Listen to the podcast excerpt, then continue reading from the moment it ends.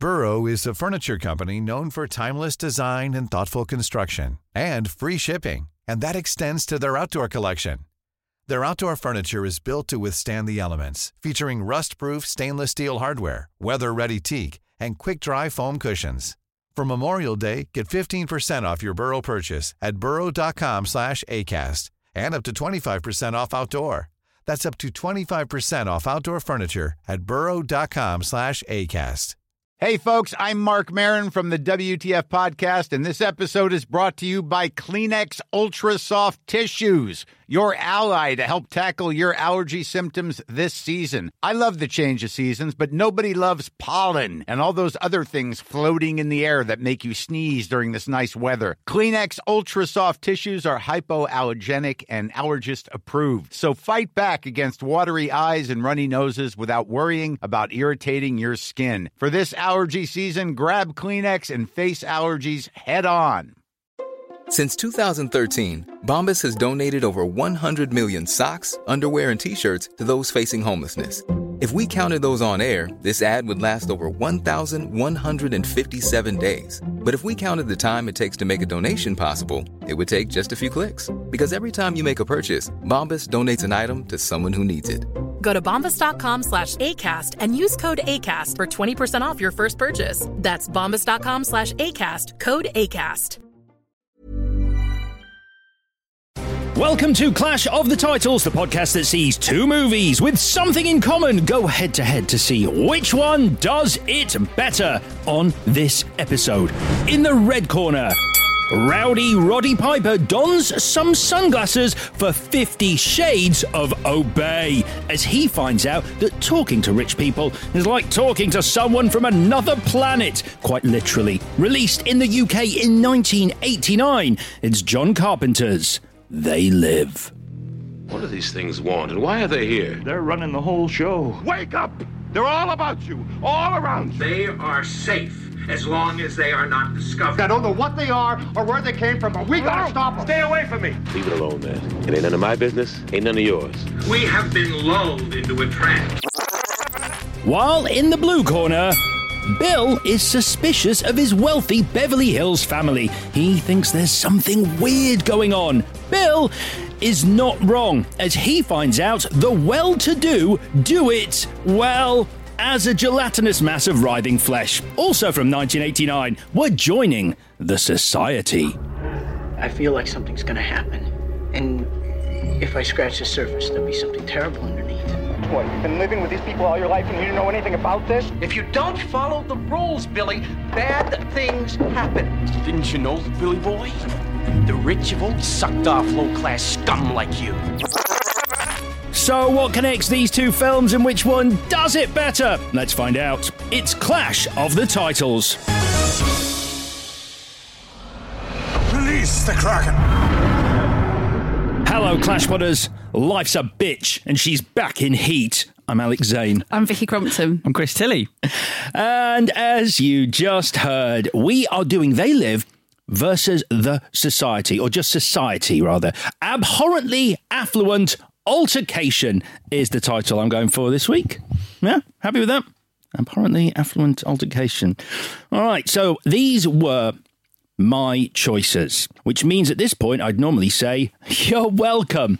But we've all just watched The End of Society, so it doesn't feel appropriate.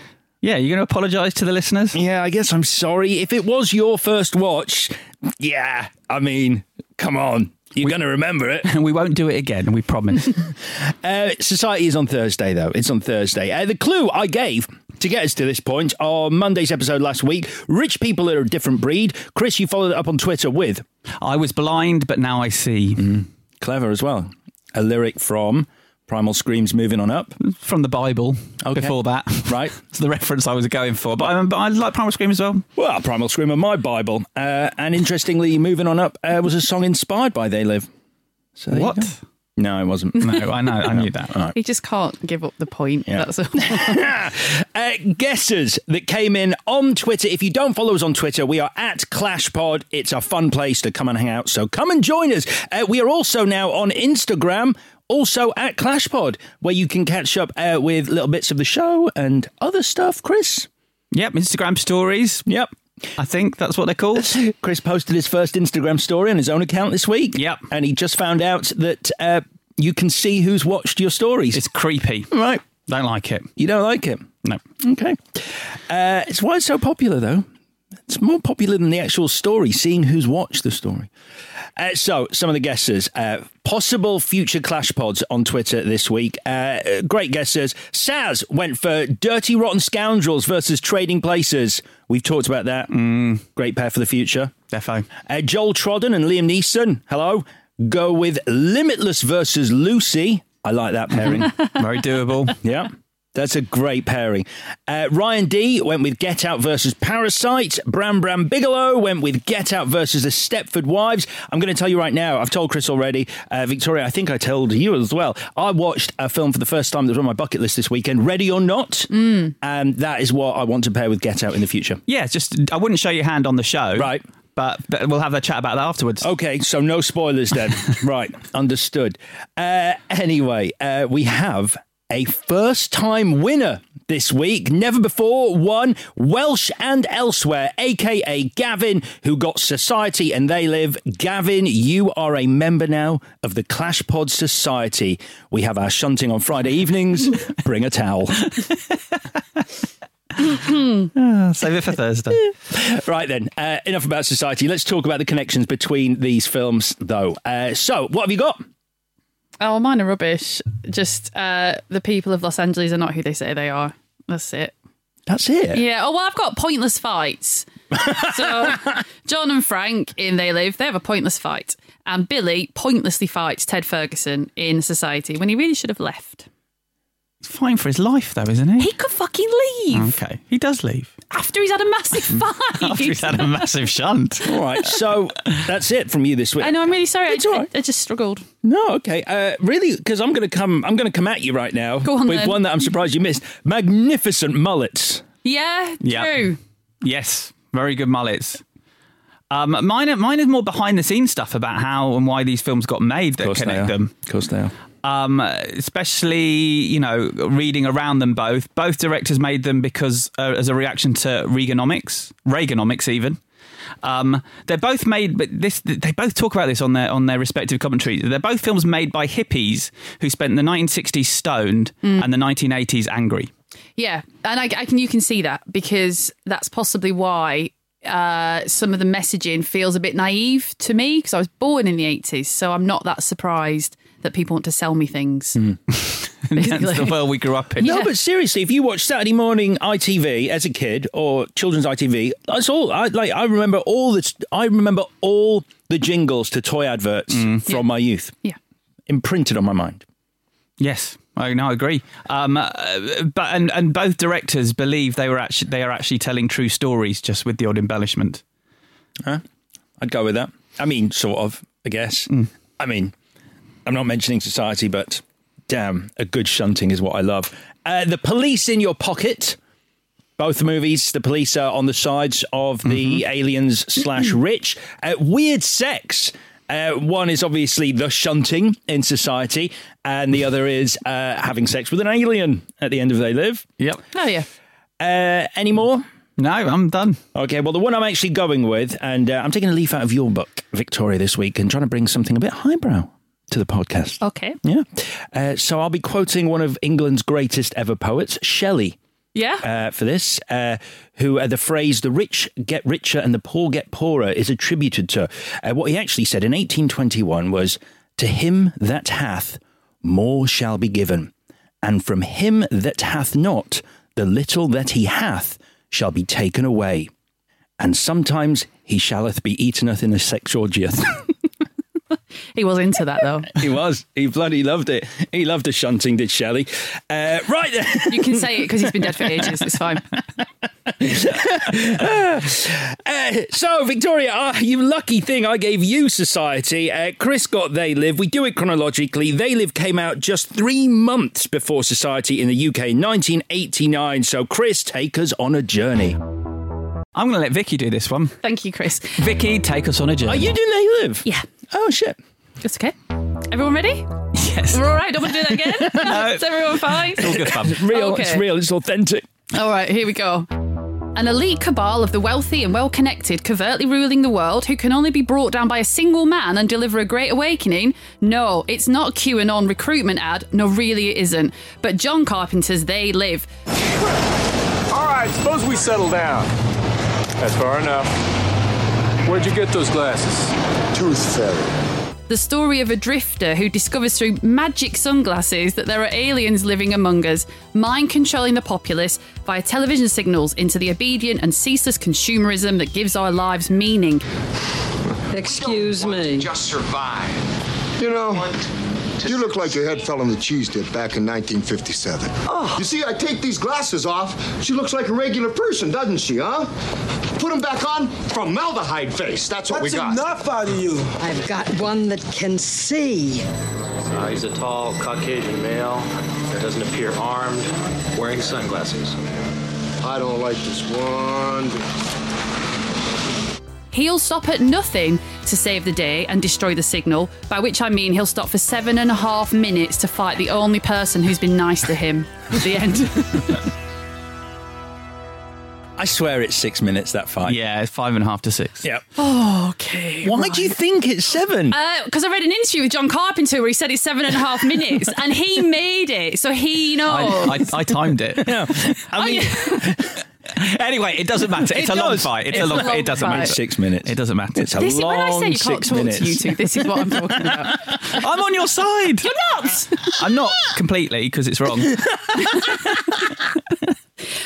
Um, anyway, yeah. I'm going to assume that you two have seen this film before because when you came up with this pairing, Alex, you, Chris, were very excited I was very excited about They Live. Very excited about both films, actually. Yeah. and you don't tend to pick things you haven't seen. no, I'm saying don't say it like that. Sometimes I do, just for the Shits and giggles. shits and giggles. Yeah, no, it's true. I like to. I I, I rewatch movies more than I watch new movies. That's it. Yep, that's, that's the thing. About I'm. I'm imagining these were video watches for me and Alex in our teenage years, both films, because we're too young to watch them in the cinema. Yeah. So I owned and indeed do still own uh, the VHS Oh, of They Live, uh, which actually is now worth more than it was when I bought it. It's worth thirty quid on Is it? eBay. Did The- you break it out and watch it this week? the VHS? Yes. No, I don't. On what? Well, you have to I go don't, through yeah. a skip and get a video. I've got, I've got my video player still with some videos. Mine's in storage. Ah, Yeah. I like watching the trailers. That's because of your massive flat. You can just step forward to put a room full of VHS cassettes. I don't have the space. That's bullshit. He lives in, he lives in the society mansion. But the thing is, his video cover is why I thought I'd seen this, but I haven't because I remember the video from um, the flat that we lived in. Yep. in New Cross. Right. Yep. So it's obviously quite a memorable cover, and I Yeah. just thought it had been on and I'd seen it. I was going to say last week you weren't sure if I you'd know, seen I it, seen and it, it. might have been. So yeah, we were thinking maybe some late night in the flat. Yeah. You watched it uh, on Alex's video, but no. No, I think I would have remembered. Yeah. Um. So I, the first time watch. Oh, sure. that's exciting. Yeah. I remember watching it as a kid and not being blown away by it, but it imprinting on my memory in a big way. I honestly think this film, on a subconscious level, is responsible for my distrust of government. Interesting. more And- on QAnon later. But I, I, yeah, but I think you're right. You know, it's it's during that great John Carpenter run of films, and I think maybe to like a 14 year old boy, Big Trouble in Little China was a lot more memorable than They Live, Yeah. and maybe even The Thing. But there are certain things that jump out at you and have stayed with me. I'm sure we'll we'll get onto them. Yeah, just uh, just on the QAnon front, I have spent an inordinate amount of time watching Infowars this weekend. Have you? So, well, there was an interview with Roddy Piper, a forty-minute interview with Alex Jones and Roddy Piper about They Oh, Live. no, you're joking. Because They Live is Alex Jones's, unsurprisingly, favorite film Mm. ever, uh, and so they talk about it for a long time. I've got some quotes. It's oh, I look forward to that. Yeah. It'll make me mad as hell. Yeah. But anyway. But I do think it's a really important movie because I do think it teaches you to question everything and this idea of whether the choices we make are really our own and whether we're influenced. And obviously, Carpenter was mainly talking about TV Yeah. and advertising at the time. But now, I mean, if, if it's ever a film been more prescient today than it was when it was made, because we literally, literally are being influenced more so by the internet than ever. I mean, we are giving away our data, which companies are then using back at us to make us consume. Mm-hmm. Yeah. So it's, uh, such an important movie. Yeah, I can get with that. Um, I shall I talk you through some of the background? Yes, please. Chris may correct me about five minutes versus six minutes, or Let's see. All right, so here we go. Let it go. See, that's yeah, I can't. I can't. That's why we're not. That's why we're not good friends. I don't mean we're not good friends. We're not good as friends. Do you know what I mean? We're bad for each other. I don't think anything you mean is going to help the next hour. All right, here we go. So, They Live was the second project in John Carpenter's. That's wrong. Oh no! I'm joking. I'm joking. I'm joking. Steve, you've made her all tense now. Look. I'm a bit nervous now. Right. Yeah. Well done. Uh, four picture deal with Alive films and Universal, which began with Prince of Darkness, which I have not seen.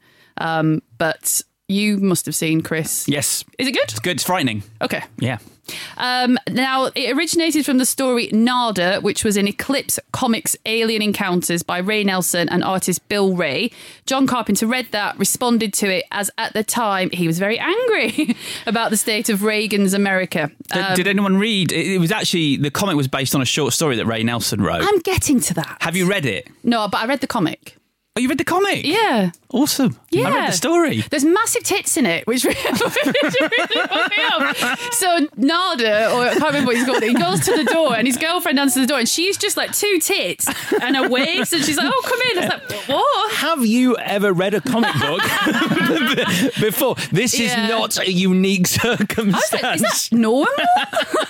is this a pornographic comic? She's just Just a comic for kids. just a comic for kids. Um, so he seeks out the source material, which is a short story by Ray Nelson called Eight O'Clock in the Morning. And in Eight O'Clock in the Morning, a man wakes up from a hypnotist trance. Realizes that aliens are controlling our lives, and he's got until eight o'clock in the morning to solve this problem. So, are you going to say you have read the short story? Yeah, I have read the short story. Okay. Um, it's really similar, except um, the aliens are. It's very short. It's only six pages long. Right. The aliens are lizard cannibals.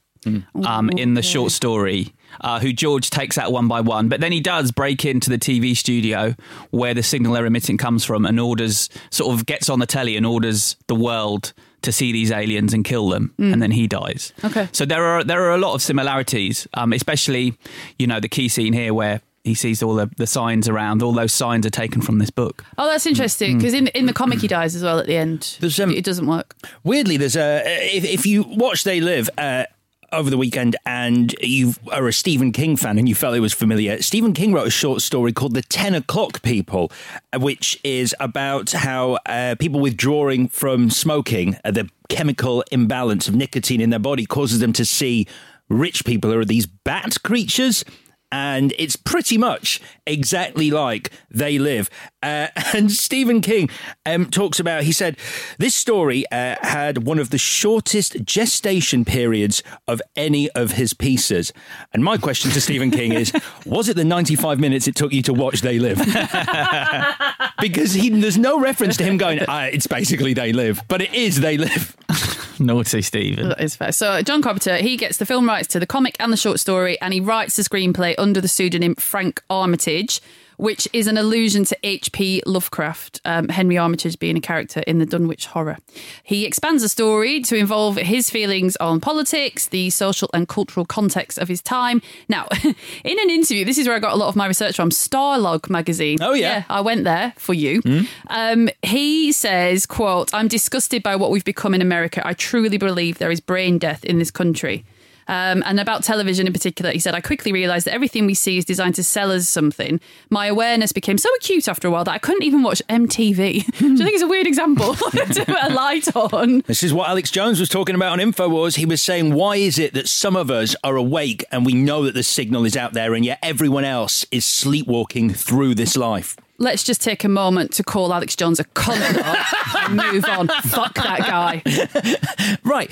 However, having watched a lot of InfoWars, I, I will say, Oh my god! I, please don't be Here doing this, Dawn. Here we go. Do you remember we had that drunken row? And I was like, "You need to be I, careful you think I'm vulnerable to to these messages." I Yes, do. Yeah. yeah. You will you will join a cult of that, I'm sure. No, but look, put it like this. I do think there is a tendency for people to sleepwalk through life and have the government distract us. I mean, if you think about it like this, like the government basically is creating, even now, a, a huge disparity between the rich and the poor and making a large segment of the population so desperate and so uh, having to concentrate on hand to mouth, basically, Yes. that they don't ever have the time to question the bigger picture about how we ended up here and what is happening. I don't disagree with that. I mean, I've got, I thought this might be interesting and fun um, to talk about. Um, you know, like your human brain can't compute like a very big number. Hmm. So we all know that like the 99% and the 1%. So the most current fact I could statistic is the top 1% of households,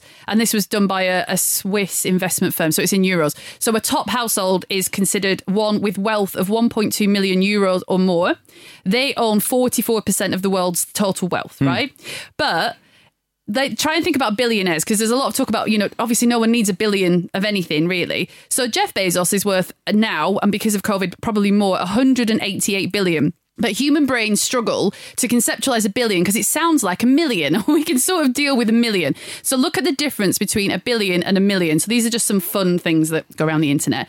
Um, if a million seconds is 12 days, a billion seconds is 32 years. Can you believe that? Right? Wow. And if you saved $100 a day for the rest of your life, it would take you 27,000 years to save a billion dollars. Right? and my last one is if you counted to a billion, allowing three seconds per number with no breaks, because obviously the bigger, the further up you go, the longer it takes to say the numbers, it would take you 95 years to count to a billion with no breaks. How mental is that? That's a lot. It's a lot. And Jeff Bezos has got 108, 188 billion of those dollars. So I'd, I'd say that's too much. I think it's too much. on the on the on the um the Amazon and the Jeff Bezos front because I did end up uh, like just because this was an article that I, I found today um as I was researching this. So eleven thousand dollars a second is spent on Amazon. Jeff Bezos, as you said, richest man in the world, one hundred seventy eight billion dollars, and yet. As a company, and this is what we're talking about, this is what John Carpenter is talking about in this. Like Amazon paid 2.1% tax on mm. 13.7 billion pounds worth of sales in the UK last year because of their offshore mm. structure Yeah. of how they do their accounts. And then you sort of go, well, this is how how how how is that allowed? How is it that now we've got this deficit because of coronavirus that Rishi Sunak is gonna end up taxing us, the mm-hmm. people, to make up that money and letting them continue to pay 2.1% tax And on that amount of money. the- there's the there's your money. Messaging to people that are benefit scroungers quote marks. Have you paid your taxes? Quote, have you done your self assessment tax return? And if you haven't, you fucking worm, then you get dragged. It's like you're coming after me for two hundred quid, like hard. It's just it's not right. So, bring it back to the like present day ish. In 2015, John Carpenter said about They Live, it's a documentary, it's not science fiction. The same problem still exists. He qualifies it by saying, I'm a very happy capitalist. I love my country. I love the system that we're in, but not without some restraints, which is a very fair point and a very grown up thing to say, which to me is good because it sort of tempers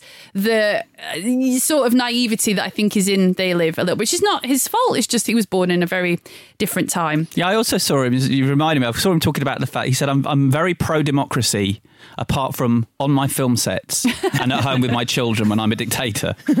Yeah.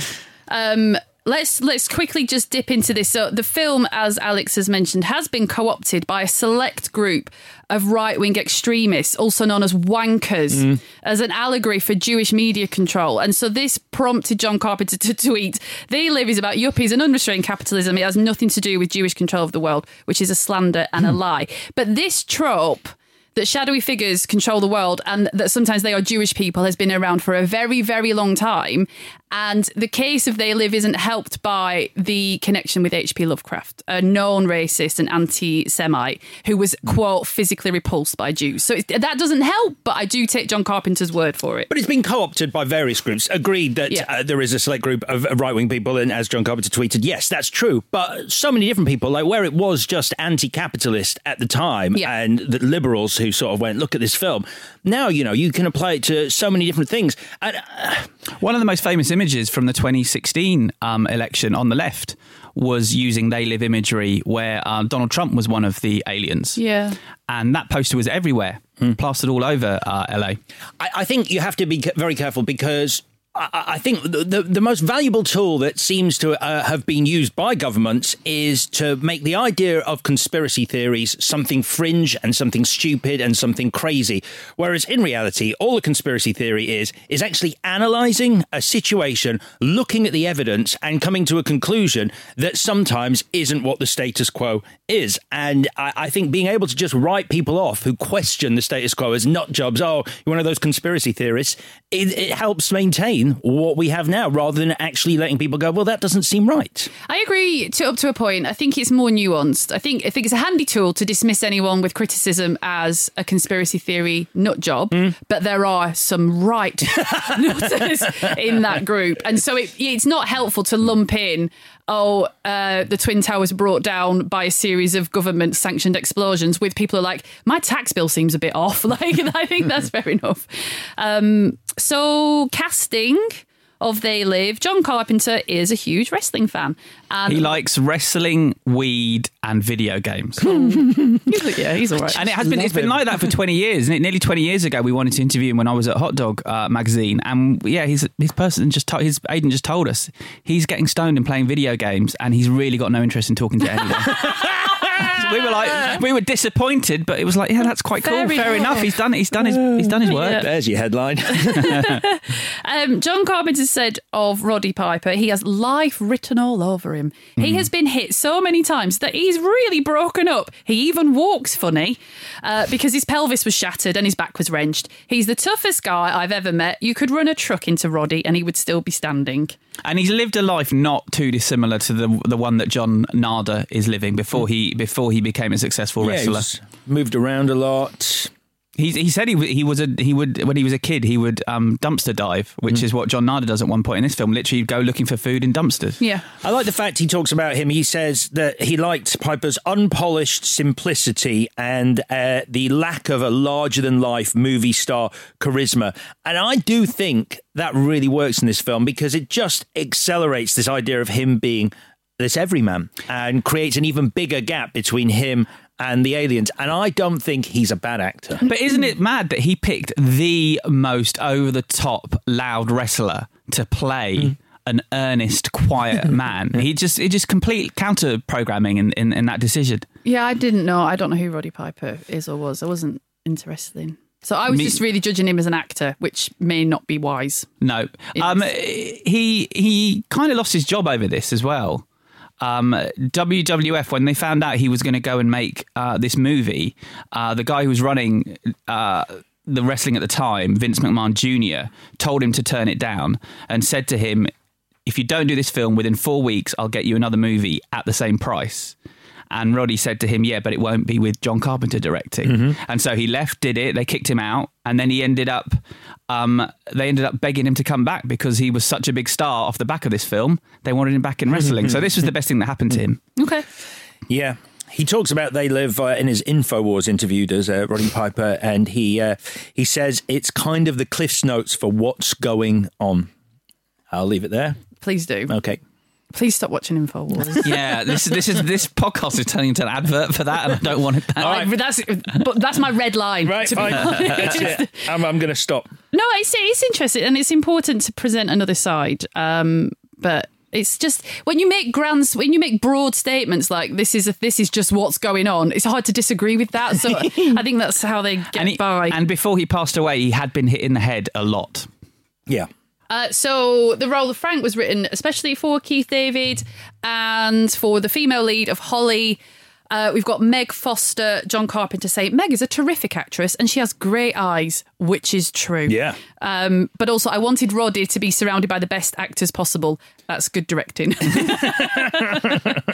I think that is everything I've got.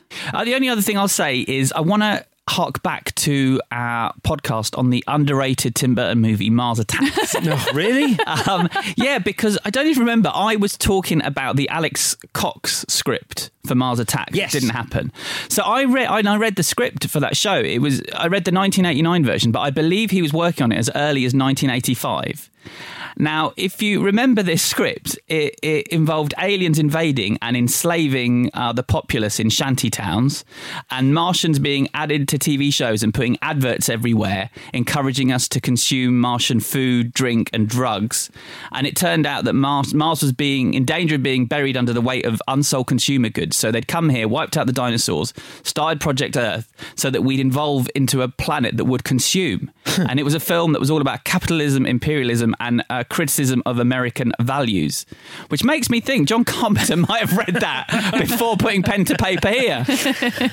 That's interesting. Yeah. Wow. I really wish they'd made that Mars Attacks. Mm, anything. uh, so, shall we go through the film? Let's do it. All right. So we meet John Nada, a drifter. He's unemployed. He's riding the railways. He's looking for a job. At this point, little sidebar: uh, Did anybody else used to play job centres when they were little with with the slips of paper? So I had a just a, a This sounds like it's in very bad taste. uh, it was a, it's a buried memory. Right. Me and my sister, we used to spend a lot of time in the job centre with my mum, Right. who was looking for work. And so when you play games, you know, like you play, oh, just imaginary games like Kids Today, Let's Play It, being superheroes or whatever. Me and Rachel would play job centres and we'd put the little bits of paper on the wall and I would sit behind the desk and have a bad attitude and Rachel would get down the bit of paper that said what she wanted to do for a living and I'd be like, okay, well, you've got to go for this interview, I guess. but my, my mum and dad never, they didn't want to shame us, I suppose. I don't know. They were not like, we do not play job centres. The job centre wasn't a shameful, it was like, this is where we go to get jobs and money. Right. So that's what we used to play. I thought I'd share that Yeah. and see if that. I had, I had a SNES. so- I played football. We should have been outside. You're right. it's weird looking back on it now. I just thought maybe we could have some common ground, get this friendship back on track. Was it always you behind the desk? No, we'd swap. Okay. And this will make you laugh because we were children. Obviously, it's like you could have what, any, any job you wanted. I can't believe we could. What sort of job? I wanted to be. What did you want to be? Could you get a job at the job centre? Was that an option? I wanted to be a model. Ah. I was like six. It could happen. Oh, It could still happen. Oh no! wow. Oh, that's really sad. Wow. Oh, my heart is racing. I Yeah. can't believe I've just told you that. But yeah, I wanted to be a model because I thought it looked easy, and I thought you got loads of money.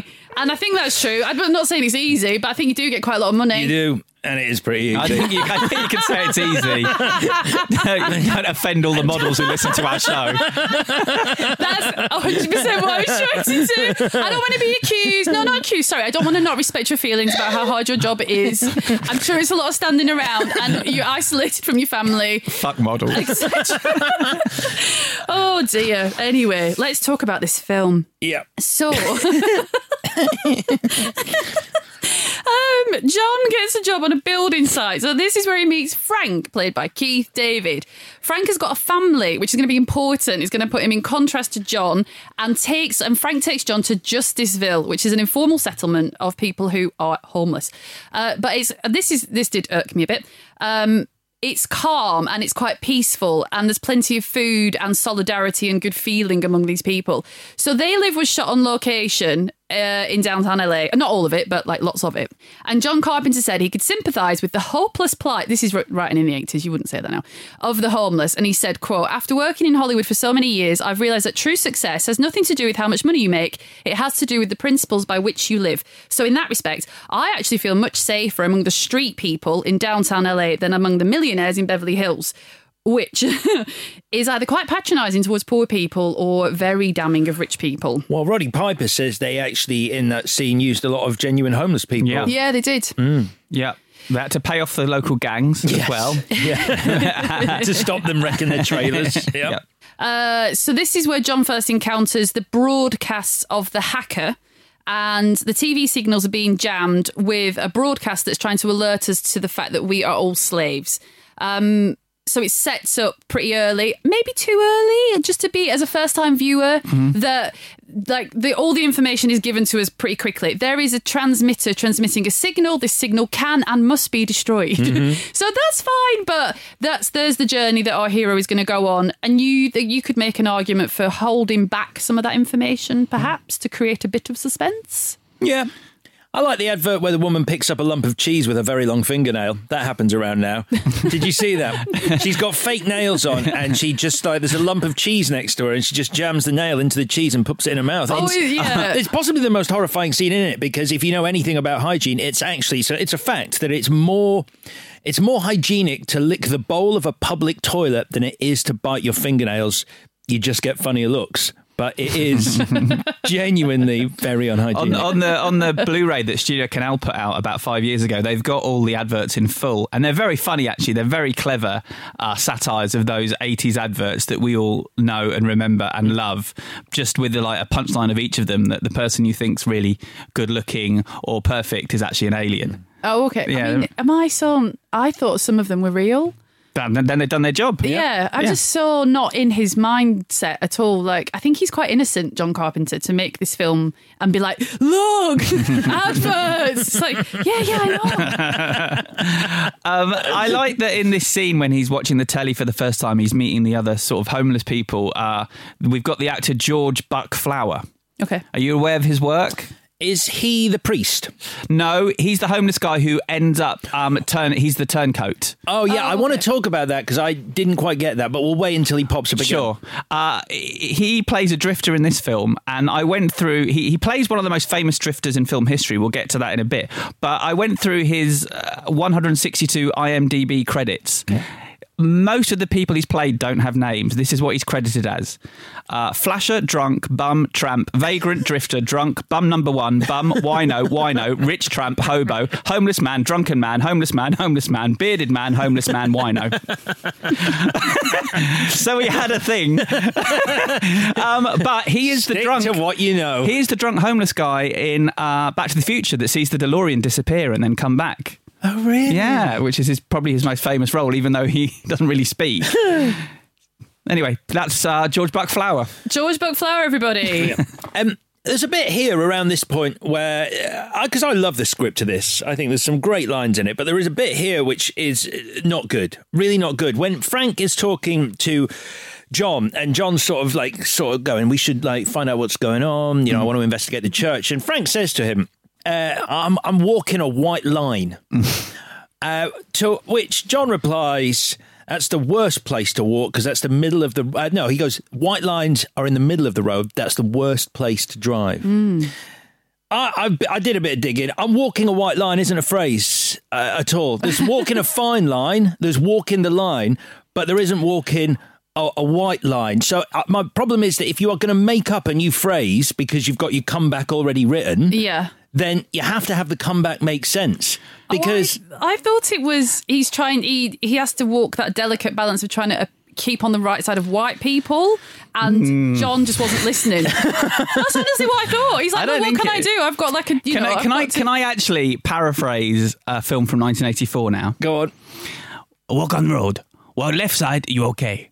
Walk right side, you okay. Walk down Miller road, get squished, just like grape. Same with karate. You just do karate, you okay. You know do karate, you okay. You maybe karate, get squish, just like grape. I think that's what he means. I do too. I don't. I, I don't.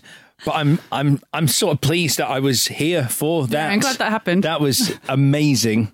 Um, uh, Apologies to the late great Pat Morita. I, I guess my problem is he goes, "I- I'm walking a white line, and then John goes, that's the worst place to drive, and Frank should go. I'm said I'm walking though, so I'm actually walking. I'm not even driving. True. Actually, it does. yeah. It doesn't. Ju- it just You doesn't make any sense. Yeah. We're not going to be friends.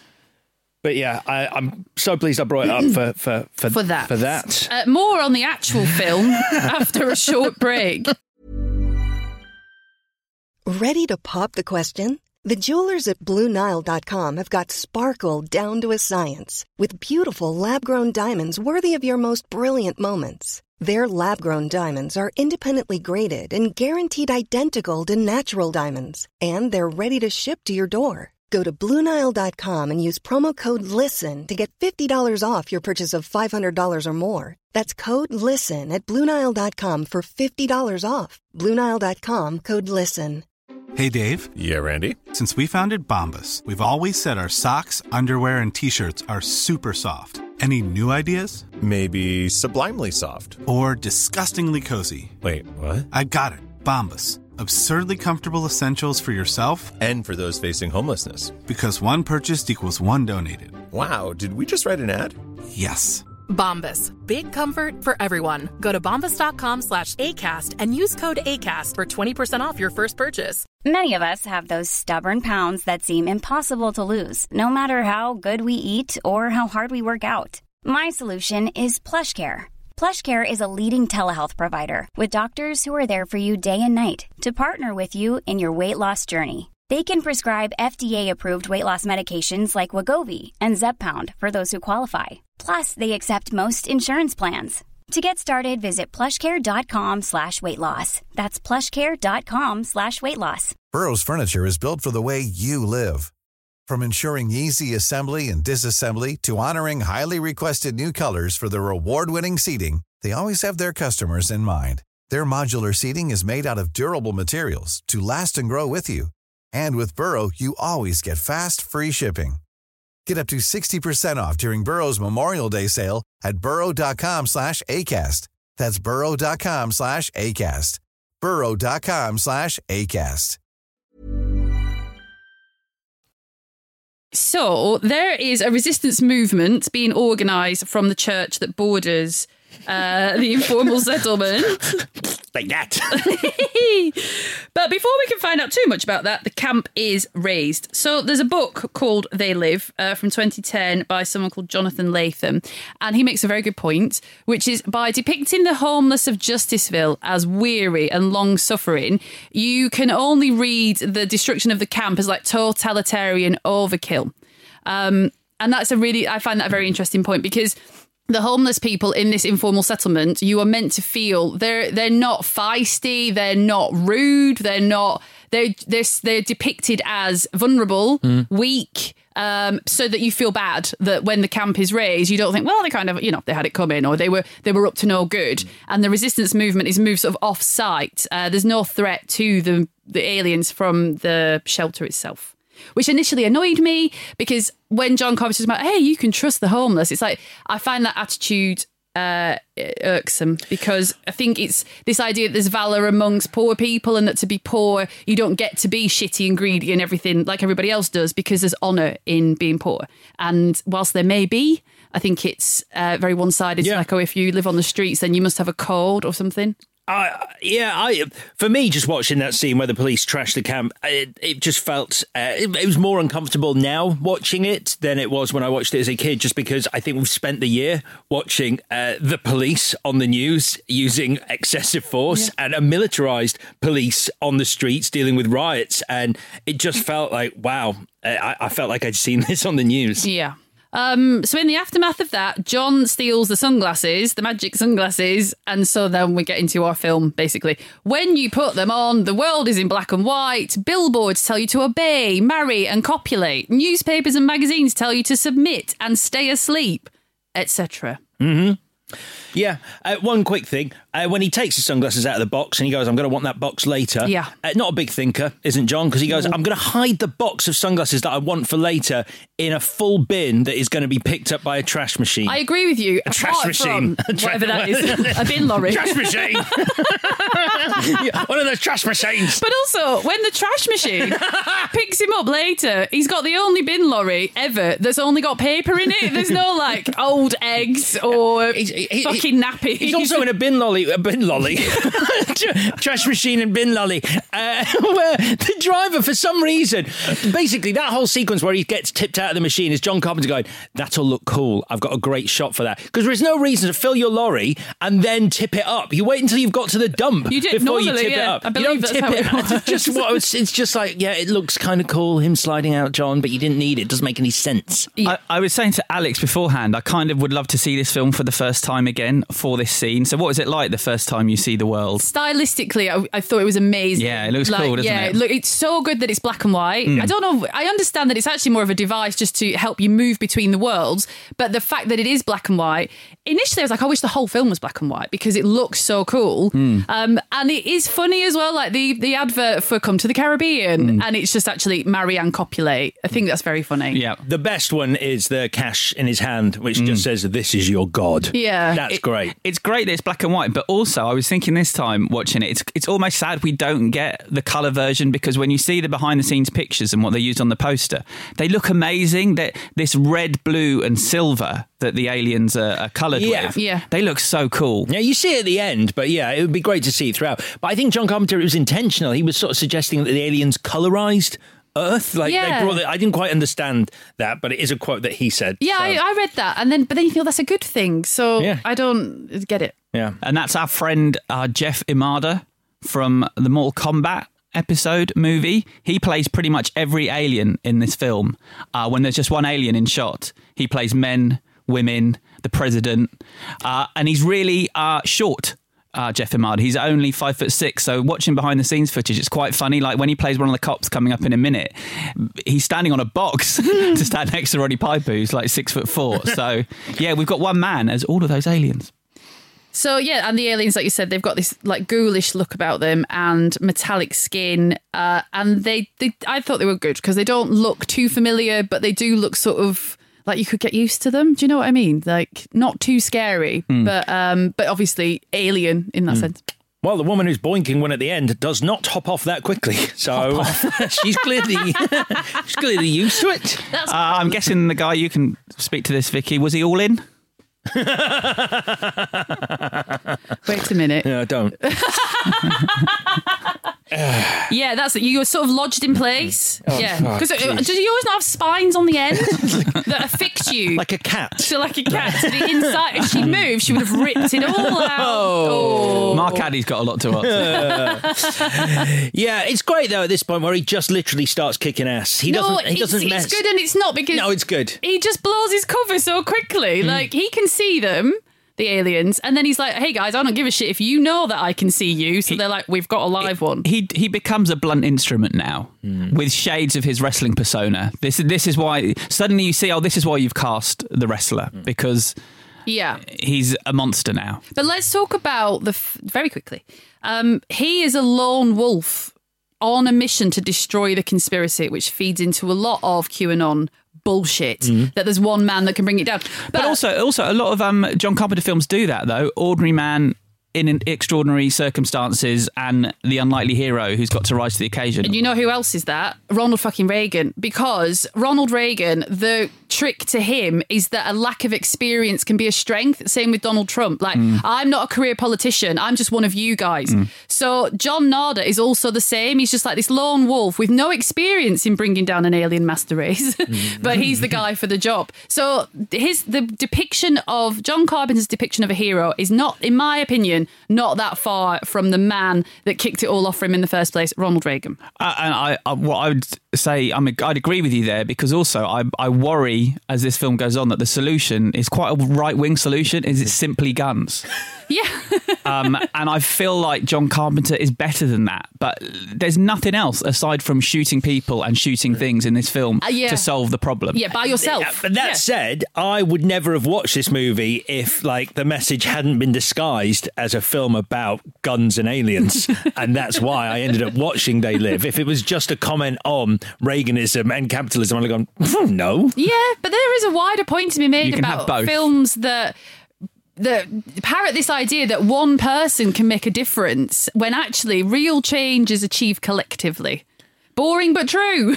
like you are not going to be given this one moment in your life where it all hangs on what you do next. That is not the way it works. Yeah, that makes good cinema, though. it is boring to be like, guys, we need another steering group meeting about the revolution. yeah, I, I get that. I get that. yeah, I haven't written speed meeting for. A lot of films, a lot of films revolve around a hero up against the odds. So then John randomly kidnaps Meg Foster and is a right dick to her. um, I think she's brilliant in this, and the, the scene where he's kidnapped her and they've gone back to her house. This scene, and full plaudits to uh, John Carpenter for writing this because there's an interesting dynamic where he, John, wants uh, Holly to put the glasses on Mm. to see what's going on. But because he's forcing her to do it, The point is that your enlightenment must be consensual. Otherwise, it's just the same as what the aliens are doing. Well, also, it's a great line that stops her just putting the glasses on because you know this situation would be solved at least at this point when you think she's a good guy. Yeah. Um, uh, if she just put the glasses on, and you're like, well, why doesn't she just put the glasses on? And she says the line. You basically, she implies that you've got a gun. So if I don't see what you want me to see, I will still see it anyway. Yeah. So there's no way of proving that point Yeah. through the glasses, which is really clever. Yeah, it is. What's great about her in this film as well is that you can't read her at any point Because of her it's, eyes. It's never quite clear what. I think she nicked Rebecca De Mornay's eyes from She last did, week, yeah, she did. but it's never quite clear where she's coming from at any point in this film until the end. She's certainly not as uh, black and white as Evelyn uh, in, or Evil-Lyn rather, from Masters of the Universe, which is what I remember her from. exactly. Also, you do have to love a girl who says to her kidnapper, I'm thirsty, and then comes back with a crisp white wine. I'm like, yes, Holly, I'm fucking thirsty. But then, but then she smashes it. she smashes it and then she pushes him out of a fucking window. How That's much awesome. Upper body strength does she have? I know, yeah. she just throws him through that window. I mean, either that or that glass is dangerous. I mean, how many party gla- guests have you lost from them just sort of leaning on the window casually? Hey, thanks for having me. I think I think he was being kind, but he said on the commentary that she hit harder than Andre the Giant. Oh, nice. uh, so that puts um, John back on the run. And here we get to. Um, he's got the rest of the glasses from the, the trash machine. Um, Unnecessary. unnecessary. And he has a huge fight with Frank, who, as I've mentioned, is the only person that's been nice to him.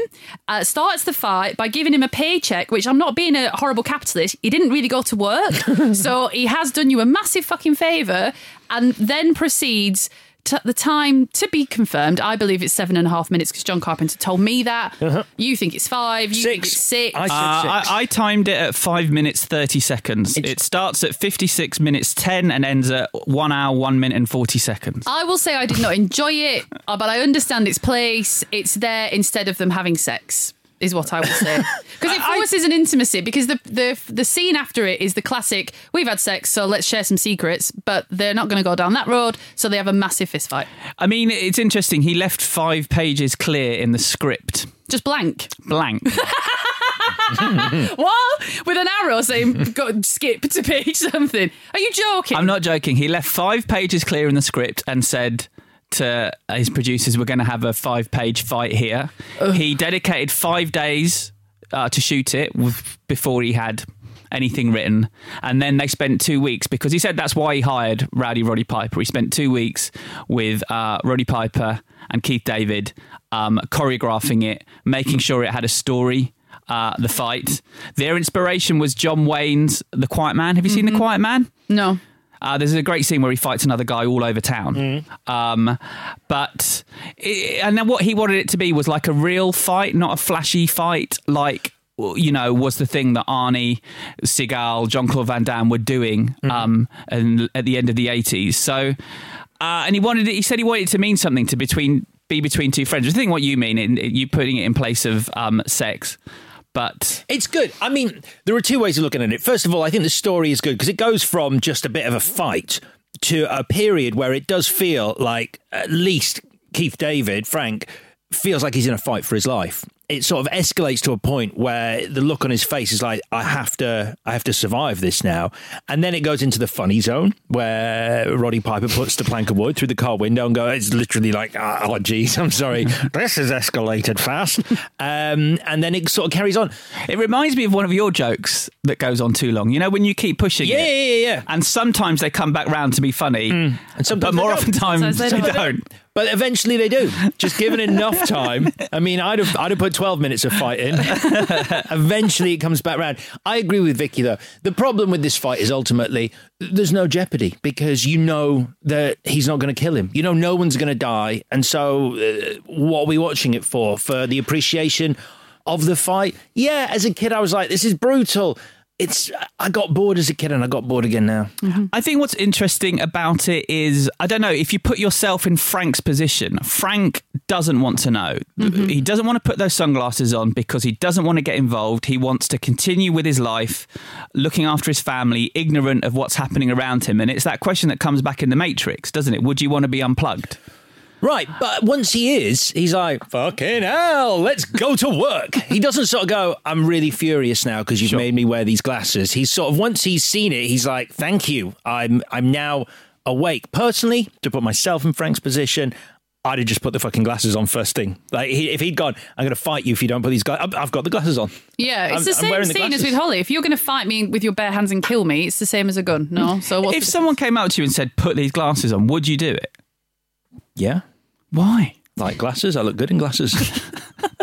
You should be a model. Um, I've heard it's really easy. A lot of work. it is a lot of work. Um, so, a Slovenian philosopher, uh, I hope I'm going to do his name justice, uh, Slavoj Zizek, talks about uh, this endless fight scene.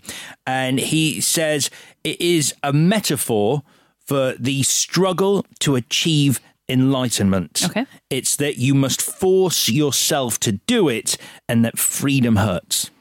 I also think there's a patronising aspect to it. I think earlier in the film, um, the white man is telling the the black man to be patient.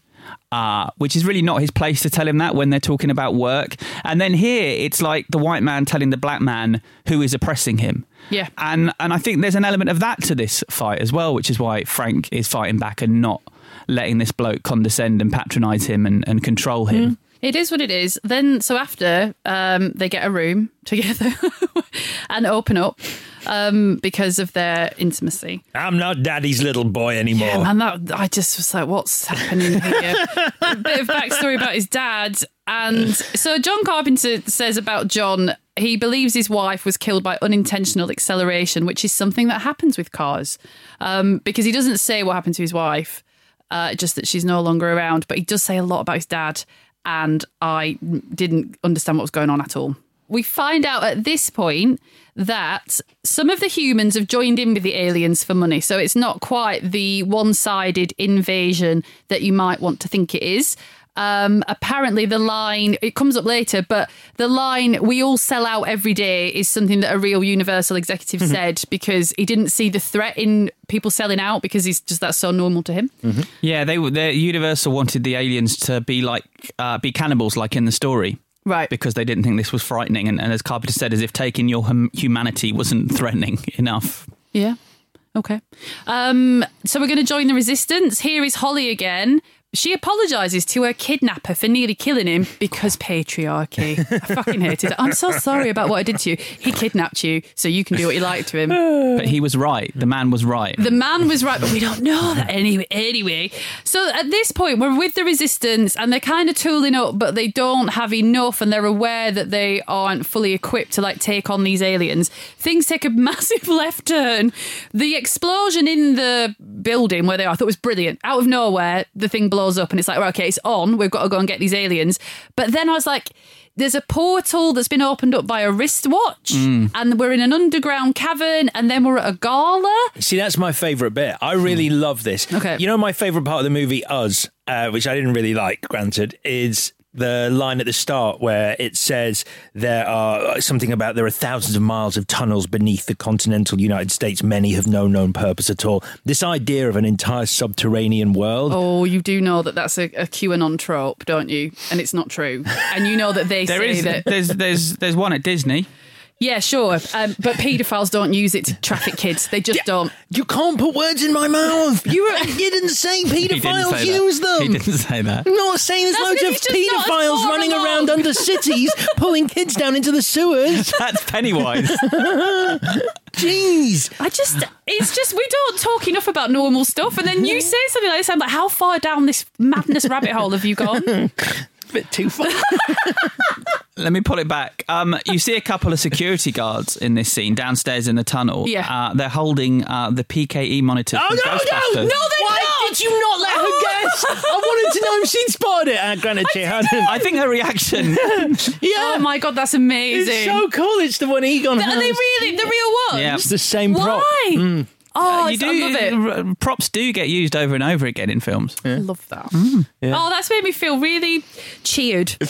Uh, so where are we? So yeah, oh, I'd did you like- spot Al, uh, Al Leong as well? I didn't spot him. I spotted him in the credits, but I didn't spot him in the film. Yeah, he's uh, running down a corridor away from an explosion. You barely see him, but he's there. Classic him. Yeah. So I think isn't this the man you wanted to talk about? He's, he's- he's called Gilbert, the turncoat. The- Yeah, played by Buck Flower. So my question is this: so. When we meet him at the start at the, the camp and he's watching TV on the sofa, is he at that point um, a spy for the aliens pretending to be homeless who then uh, sells out the church or at least tells them where the church is and that's why the police raid happens?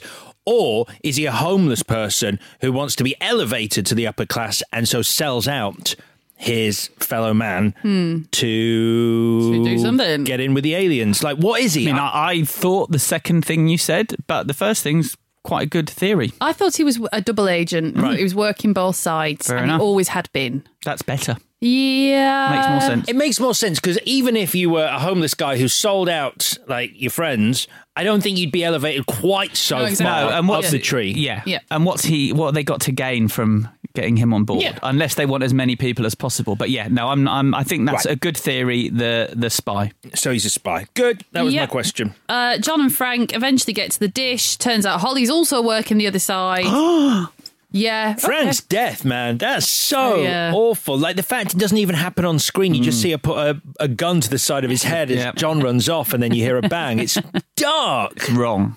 It is. Dark. Uh, so John shoots her, shoots the dish. He's so when he was so he- I mean Roddy Piper's very honest about his acting in this film. Well, he knows he's not an actor. He said he didn't know what he was doing. He was constantly asking them, John Carpenter and Meg Foster and everyone, Keith David, how what he should be doing. And he said that this scene, um, he was thinking of a woman called Lorraine who dumped him and broke his heart. Oh. Uh, and he gets quite emotional in the commentary talking about this. But he said he wanted to show hurt rather than anger when he um, shoots her when he realizes that she's betrayed him and the entire human race. That's better. Betrayed him. It's not about you.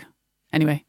Um. anyway, the thing is though, when he has the scene with the "I'm not daddy's little boy" and something about a razor blade, he does all right in that. Mm. He ha- Like, yeah, he's not happy with that either. You could he's beating himself up big time on the commentary with that, just saying, "I just I didn't know what I was doing. I'm so sorry. You should have you should have made me do it again." I think it's okay. I honestly don't mind him at all in this. I think he's good. I think he's good. He reminds me of Dave Bautista when I was on the set of Guardians of the Galaxy, who that was his first huge acting job. And he, in between takes, would come over and talk to us. And he was beating himself up as well. He really thought he was ruining the film. No, and then you'd watch that. the takes and he was fantastic. Yeah. Um, but he is gutted in this scene uh, where, eh, before everything explodes, he, he holds up his middle finger and he's, it's sort of quite crooked and bent. It's not like a straight middle Yeah. finger. And and on the commentary said this to John Carpenter said, This I wish I'd done better. It should have been straight and strong. My last defiance. And bless him, Carpenter trying to talk him down and says, You've just been shot. You might not have the energy to hold it straight. And it's just a weird interaction. It happens all the time. It's, it's not as rare as you'd think, actually. And it doesn't mean anything. And I'm not hurt. And we can try again later. I, I'm sure is what he said. Uh, boob shot the end. yeah, that's good though. Where it's the alien film critic going off on TV, going George Romero and John Carpenter need to show some self control over sex and violence in their film. Smash cut boobs. Boobs. Yeah, why not? I suppose if you want to be, or as you could say, it's homage to the comic because that's mostly boobs. So end on some tits. But it's very Carpenter as well. Nothing's wrapped up. Um, he doesn't really like wrapping things up and, and tying with a nice little bow. Um, and, and he always says it's because life isn't clean and simple. Um, and so nor should endings be. So wise.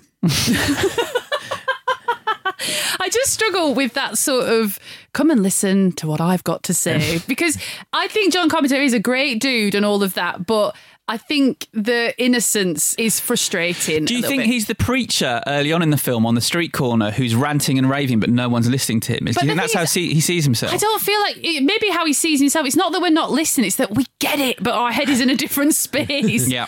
and we because he feels betrayed. What did he say? Yeah, he said all of my values have been betrayed, whereas my values haven't been betrayed because I was born into those values. I can see that they're not ideal for the future of the human race.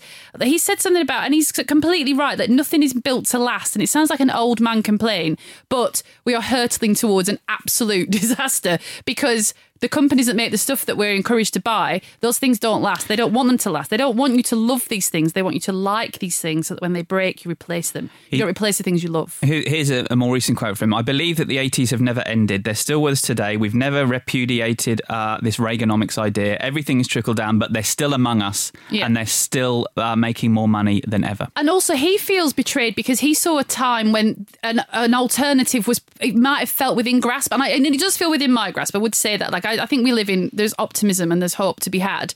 But it's just, uh, like, the, it, sort of absolves us as responsibility. If John Carpenter's message is, it's aliens making us do this. Like, there's something within us that doesn't mind in a first world, oh, hate that phrase, but north, a global northern system, we don't mind living like this. Otherwise, I don't think we would do it. So, what does it say about us without aliens controlling us that we allow these things to happen and don't give a shit, basically? Like, I don't think we're being mind controlled.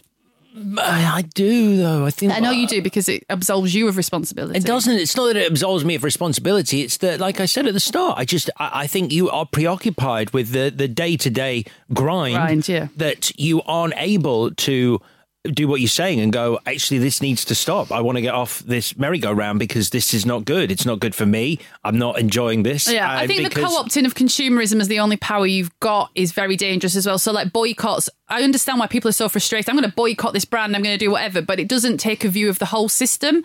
Which is, if you boycott a certain brand, the person that makes the stuff for that brand is going to be, in theory, out of a job, and the, the company that makes that stuff, they don't give a shit. Like they'll do do something else, make their money somewhere else. Like the whole thing needs a a long hard look at it, but that we are distracted from doing that. yeah. Apart from these pockets of resistance, which are worth celebrating. Yeah, and which hopefully will grow over time. Yeah, I hope so. Yeah. That's all I have. Shall we do the bits then? Yeah, I, I, I had one other thing. Keith David um, said that the film opened at number one in America and then promptly disappeared. He said no one could find it No at their local cinema. I found it. And he reckons it must have pissed someone off that week. Okay. And r- there was a movement at the time as well claiming uh, because Rowdy Roddy Piper was not always in the best shape as a wrestler, he, you know, he liked to have a good time outside the ring. Uh, there was claims that they superimposed Roddy's head on someone else's body for this film, uh, which got to him. People kept coming to him saying, "That's not your body, is it?" in the film, which really upset him. So there's a conspiracy theory about the conspiracy theory movie. I think that's how it works, and you just keep going and going, and then you never leave the house. Yep. Right, who's going to take us through the bits? Oh, uh, I should. Um, Alex, what was your best scene? Uh, putting the glasses on for the first time and seeing the worlds, it really is transformative moment for me when I saw it as a kid. Uh, although I probably didn't realise it then. Uh, I think it's something you want everyone to do. I think this movie should be put on the school curriculum so that kids know to question everything. Put the glasses on. What about you? Same. Uh, it's the most important scene in the film, as it really has to sell that high concept, and I I think they nail it. It looks great. It goes on for just the right amount of time, Mhm. as some other scenes might not. Um, and it and it is truly terrifying and upsetting, but also funny. So Yeah, and I agree. So that is three for three. Um, your most valuable whatever, Chris. I'm going to pick John Carpenter. Uh, now, this is an adaptation, and having read the story, he's taken a lot from that story. But narratively, visually, the attitude of this film, the politics, this is all uh, John Carpenter, and I love it. Yep. I got John Carpenter too. yeah, I got John Carpenter too. Uh, just uh, sneaking uh, such an important social commentary into a retro sci-fi action movie. Love it. I would have not watched this movie, as I said, age ten, if it had just been about capitalism and uh, Reaganism and consumerism. Uh, so disguising it with aliens and guns got me into it. Uh, mine is makeup artist Frank Carrisosa uh, for the aliens because I like the way they look, and I was very surprised Nasty, by how. aren't they? Yeah, but also not that bad. Like, Really? like no, like you could become friends with them. Do you know what I mean? Like you could get used to them. Okay. That's what I thought. Yeah. Like they, you wouldn't always like the alien in Alien Uh-huh. is terrifying. Right. What aliens? Yeah. And you can't be friends with that alien. But this one, you think we could come around, work together. Yeah, of course. Make a make a bit of money. Yeah, I'll get used to you. I can get used to you. I can get used to so much. Uh, one change, Alex. Uh, I know we often talk about how films are too long. I think They Live is too short. I actually think uh, annoyingly, it scratches the surface of uh, uh, so many ideas uh, without delving into them. And I think stick 20 minutes more on this and let's find out uh, a little bit more about these aliens and the power and the system and this other world that they've come from, what their plan is and their goal is. Little tidbits that you hear, like they're changing the atmosphere of the planet. It's like, well, is that their end goal to wipe us out once they've used us up? I mean, what is the bigger story about these aliens? I, I wish there was more to it. I feel like it occasionally is too superficial for its own good. Uh, I mentioned earlier, I kind of wish Frank had got a more noble death, but that's not my change because I don't think I think that was very intentional by John Carpenter. Um, but I, I, said this earlier as well. I wish guns weren't the solution. Um, the NRA must love this ending. Uh, and I agree with you, Alex. You know, I watched this film because it was an action movie, mm. but I think you can have an action movie, but also have a more cerebral conclusion that satisfies the narrative that's something that you've set up that you can pay off at the end rather than a guy with a shotgun. Mm, I agree. Um, it's not my change, but I do very much agree with that. It's this is really simple. The humans that are cooperating, they're not they're not part of the gang. They're being used. They're not going to be rewarded for their cooperation. They realise this, and then they're thrown back into our society, and we have to decide what we do with them. Mm, like it. That's it. Very good. Right, well, that is They Live, done and dusted. Um, before we talk about what we're doing uh, next week uh, on the show, um, Chris, do you have a quiz? Well, it's good job that you've been talking about QAnon and InfoWars. Yeah! Uh, because I have a conspiracy quiz. Lovely. Uh, now, this is one I'm going to give credit to uh, How Stuff Works because I kind of nicked some of it from them. Um, I rewrote some of the answers and things, but. Uh, this, so that doesn't make any sense then. That would have changed the answers. Uh, you get, you're getting multiple choice Right, answers. right. Okay, and some of the multiple choice answers weren't particularly good. So I've just. so fiddled. you're thanking them and then slacking them off. Yeah, well, I didn't want to go that far. Alex pushed me to it. I really didn't. Okay. Uh, here we go. Uh, question one. Um, those streams of vapor behind airplanes. Oh Chemtrails. no, I think you told you talked to us about this, didn't He you? fucking told me about chemtrails, and he said it like I thought he was being funny. He's like, "You should check it out," but like he's, he's like, "It's nuts." And then I checked it, out, and then I'm sure I messaged you. Was like, "This is bad shit," and you were like, "But is it though?" And I was like, "We can't be friends." There's some truth in chemtrails. There's not. uh, well, you got it right, obviously, both of you. Uh, some people think that the streams behind airplanes are chemicals being used to control the weather, but it's there's fucking water. There's zero proof or even evidence that chemtrails are anything you. other than ordinary contrails, water vapor that freezes once it hits the cold air. Absolutely, yes. So, because there's no evidence, let's just uh, assume Are that you it's fucking kidding not me? true. I am moving away from you. Are you joking? Uh, I'm just saying, as uh, yeah, if there's no evidence, then there's no evidence. You Oh, absence of evidence. That was only question one. question two. Evidence. Wait, absence of evidence is not evidence of absence. That's the law, right? That's a fact. This is Chill. like the pub. Oh, Chill. put the glasses on, Victoria. Wake up. Why do wake up. Be careful. why do some observers believe that the twin towers were rigged with explosives Because they're mad. and were blown They're up as nuts. part of a massive Because conspiracy? of the way Was they it- exploded on different floors, explosives floor by floor. It shouldn't have exploded. like Number that. one, is it one? Uh, top level Bush administrators exchanged emails about the buildings being rigged for demolition three weeks before the attacks. Is it number two, the buildings just mysteriously fell at once at a high speed free fall? Or is it number three, the controlled demolition explosions are easy to identify in high speed video replay? Well, it's three and two a bit, but three mainly. It's a hard question to answer because that's not what happened. Uh, but people believe it because you can see it at high speed, or they think they can see something like that. Correct. So that's one to Vicky. What? No. You went with three. Yeah, you went with three. Three was the right answer. No, it was two. The buildings just mysteriously fell at once in a high speed free fall. Uh, the idea that the towers just collapse all at once in a free fall is something that might point to carefully planned explosives, but it only takes one careful viewing from a still camera to see that the reality uh, was the towers sadly collapsed over time between 15 and 22 seconds. Some people believe that the area beneath the Denver International Airport is home to what exactly? Is it A, a nuclear bomb factory? Is it B, the headquarters of the New World Order? or is it C, a massive neo Nazi group plotting to take over Colorado? The headquarters of the New World Order. I mean, he knows. So, uh, no, it's a massive neo Nazi group taking over Colorado. Alex is correct there. I mean, what? Yeah, he already knows all this stuff. Um, there are murals What of is conf- the New World Order, Alex? Don't answer that question. It's whatever you want it to be. uh, Gangster rap was devised by corporate executives for what reason, according to some folks? Uh, to help keep prisons full, to increase sales of bulletproof vests, or to boost the profit margins of drug cartels? Oh, that's an interesting one. Yeah, I actually don't know that one. Um, what was the second one? What's the conspiracy? Uh, to increase sales of bulletproof vests. Yeah, that. Alex? Yeah, that.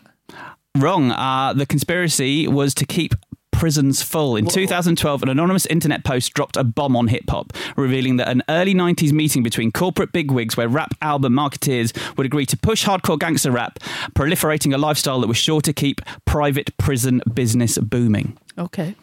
Uh, why do some people believe that the NASA moon landings were faked? Because Well, they're bored. The, there's so many reasons because uh, the. I think you're going to know that one, yeah. No, let's do it anyway. But Uh, the top NASA administrator in charge of the Apollo 11 mission admitted the whole thing was faked on a Hollywood movie set.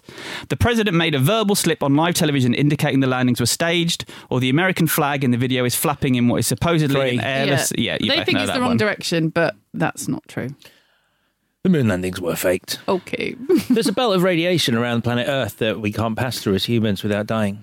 I'm actually worried about you. The astronauts had trouble extending the flag rod completely, and in still pictures, this created a ripple effect, making it look as if the flag was waving. In video images, it becomes clear that the flag only moved when they were trying to plant it in the moon's surface.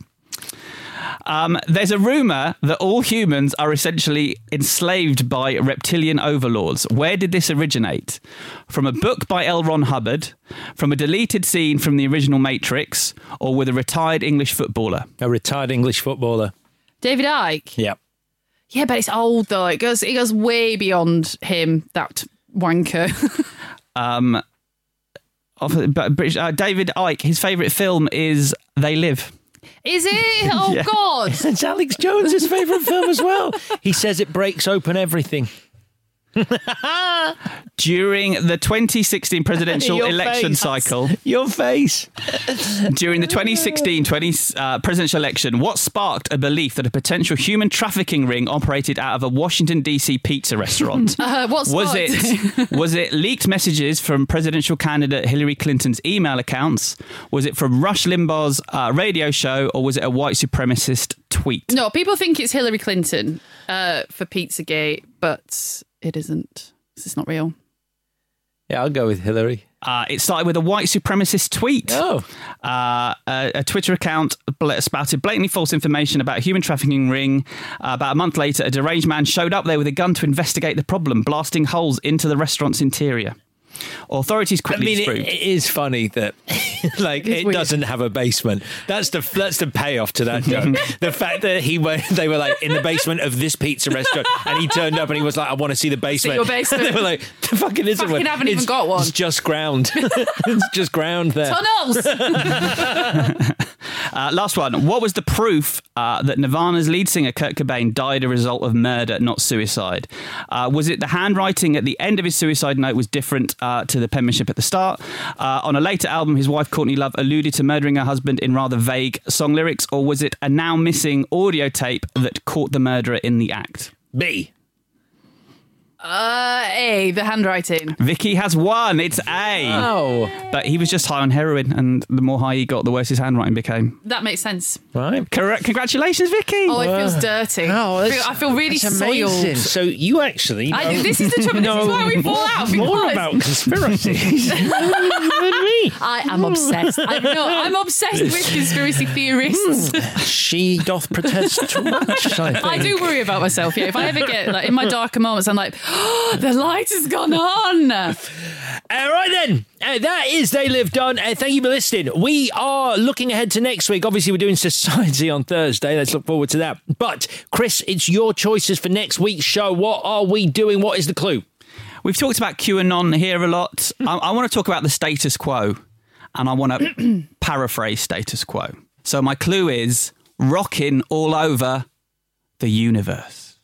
Rocking all over the universe is your first clue for next week's shows. There'll be another one put on Twitter very shortly. Uh, do follow us on Twitter at ClashPod. Do follow us on Instagram at ClashPod. And if you haven't uh, rated and reviewed us uh, wherever you get your podcasts, if you are able to, uh, please do. Uh, please subscribe, Apple, Spotify, or other. It's hugely appreciated. Back on Thursday for some fleshy action. Bye. This was a Stakhanov production and part of the Acast Creator Network.